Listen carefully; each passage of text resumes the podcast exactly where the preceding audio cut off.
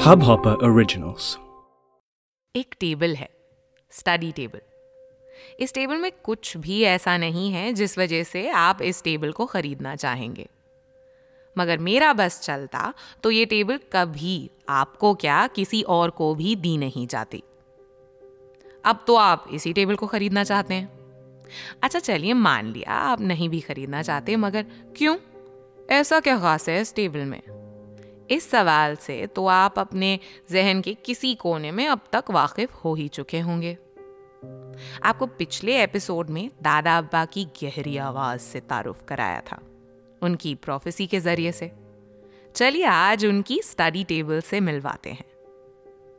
अब अगर मेरा ददियाल ज़िला जालौन के कस्बे उरई में कहीं किसी गली में छुपा हुआ है तो इससे पहले कि आप गूगल बाबा की मदद से उरई की सड़कें मापना शुरू कर दें। सांस लेते हैं। मैं बता दूँ कि नहीं, ये टेबल ना कभी उरई में थी और ना आज इसके उरई में पाए जाने की कोई भी गुंजाइश है। ये एग्जैक्टली exactly कहाँ है? ये तो मुझे भी नहीं पता। तो जो पता है वही बता देती हूँ। मेरे दादा अब्बा की रूह से जितना करवा सकती हूँ, उतना रूबरू करवा देती हूँ। तो मेरे दादा के छह बेटे हुए और एक बेटी। और मेरी दद्दा के इंतकाल के बाद मेरे दादा ने अपना सारा वक्त इन सातों के घरों में थोड़ा थोड़ा करके बहुत इंसाफी के साथ, बहुत सुकून से गुजारा। अब अगर आप इंसिस्ट कर ही रहे हैं तो मैं एक तस्वीर सी पेंट कर ही देती हूँ। तो मेरे दादा अब्बा मुझे कुछ इस तरह से याद हैं। वो हमेशा एक या दोनों हाथों की जो मुट्ठियाँ हैं, वो अपनी पीठ के पीछे बाँध के चलते थे, जिसकी वजह से उनकी पीठ हमेशा सीधी से भी ज़्यादा सीधी लगती थी। वो जितने भी लंबे कद के रहे होंगे, वो हमेशा उससे ज़्यादा ही लंबे लगते थे। शायद इस सबसे सीधी रीढ़ की हड्डी के वजह से। या शायद मेरे एक तिहाई या एक चौथाई कद के पर्सपेक्टिव से।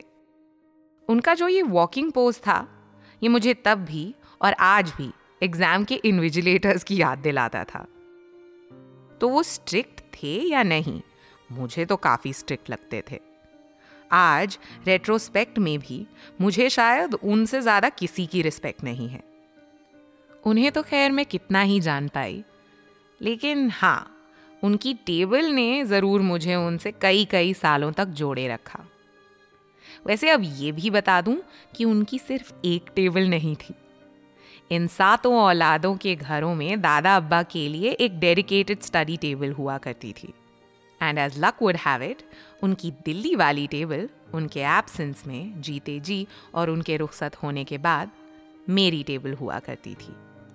कभी घर घर खेलने के लिए तो कभी पापा की डांट से छुपन छुपाई के लिए परफेक्ट खोपचा मिल गया था। मुझे दादा अब्बा से इनहेरिट की हुई इस टेबल में। क्या कलाकारियाँ की थी मैंने। क्रेन से कलर पेंसिल से, तीनों तरफ़ की प्लाई पे। कुर्सी पे बैठना मुझे कभी पसंद ही नहीं आया। आज भी नहीं पसंद है। तो चेयर के लिए जो जगह हुआ करती थी उस जगह की सफ़ाई का जिम्मा मेरी तशरीफ़ ने बखूबी निभाया। उस तीन दीवारी में मैंने जैसे अपनी पूरी दुनिया सी बसा ली थी। क्या ड्रॉ किया था, ये तो याद नहीं है। पिंक और येलो रंग बहुत बहुत सारा यूज़ किया था, ये ज़रूर याद है। अपना नाम भी साइन किया था, कई कई बार। शायद ये मेरा तरीका था अपने आप को बताने का कि ये जो दादा अब्बा की टेबल है, ये मेरी भी है। अब आपको जो कहानियाँ सुना रही हूँ, क्योंकि वो उस वक्त से जुड़ी हैं, जिस वक्त को मैं जितना भी याद करना चाहूँ, एक पॉइंट के बाद नहीं कर सकती।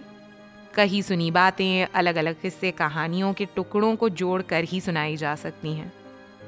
तो बाकी किसी चीज़ की श्योरिटी हो ना हो आई एम श्योर कि आज जिस इनहेरिटेड टेबल को मैं इतना सेलिब्रेट और मिस कर रही हूँ उस वक्त मुझे शायद शेयर करना कतई पसंद नहीं होगी। जिस तरह मुझे संडे की सुबह डिज्नी आर के टाइम पे टीवी उनके साथ शेयर करना कतई पसंद नहीं था। आपका मैच तो दिन भर चलेगा। डिज्नी आर तो एक घंटे के बाद चला जाएगा ना। आज भी मैं उस दिन को वापस उस एग्जैक्ट पॉइंट से प्ले कर सकती हूँ, जब हम सारे कजिन्स उरई वाले घर के किचन के बेसमेंट में एक सर्कल में बैठे हुए थे। दादा के गुजरने के तीन दिन बाद, हम एक लटकते हुए बल्ब की बीमार सी पीली लाइट में इमरतियाँ न्यूज़पेपर में पैक कर रहे थे। अगले दिन मजलिस थी और ये इमरतियाँ तबरुख में बटनी थी। मेरे चाचा, यानी कि मेरे छोटे अम्मू की बेटी, जिससे हर चीज़ में मेरा कंपटीशन चलता था, वो बोली, दादा अब्बा कल रात मेरे ख्वाब में आए। और मैं ये सुनते ही फूट फूट के रोने लगी। जब थोड़ा संभालने के बाद पूछा गया तो मैंने रुआसी आवाज़ में सिसकियाँ लेते हुए कहा, दादा अब्बा, मेरे ख्वाब में तो नहीं आए। दादा अब्बा, आप जहाँ भी हैं, अगर मुझे सुन सकते हैं तो ये जान लीजिए कि मुझे आपसे ज़रा भी शिकायत नहीं है, क्योंकि आप मेरे ख्वाबों में बेशक ना आए हों। मगर मेरी नज़मों में, मेरी शायरी में जो एक वो राइटर स्पॉट होता है ना उस कोने में आप घर कर चुके हैं। कुछ इस तरह मैं अपने बचपन में घर के पर्यायवाची धुन में याद किया करती थी।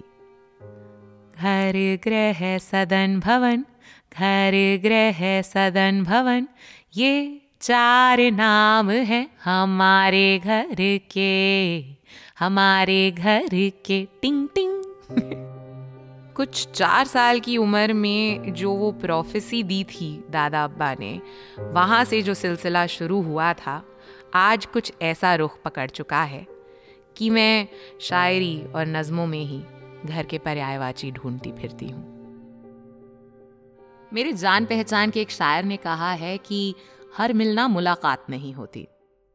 सो इफ़ यू प्रेफर मिलना तो D M me at the rate Jamuni on Insta और find Sabik Muzaffar that is S A B I K M U Z A double F A R on Facebook और अगर मुलाकात की फिराक है तो इंस्टा और फेसबुक पे मेरी परफॉर्मेंसेज और वर्कशॉप्स के अपडेट्स मिलेंगे और जल्द ही हम आपसे मुलाकात करेंगे I hope you enjoyed this Hubhopper original podcast. If you want to get started with your own show, please do get in touch. We'd love to have you on board. Send an email to info at hubhopper.com. That's info at hubhopper.com, and we'll get back to you in a flash. We're looking forward to creating some great audio content together.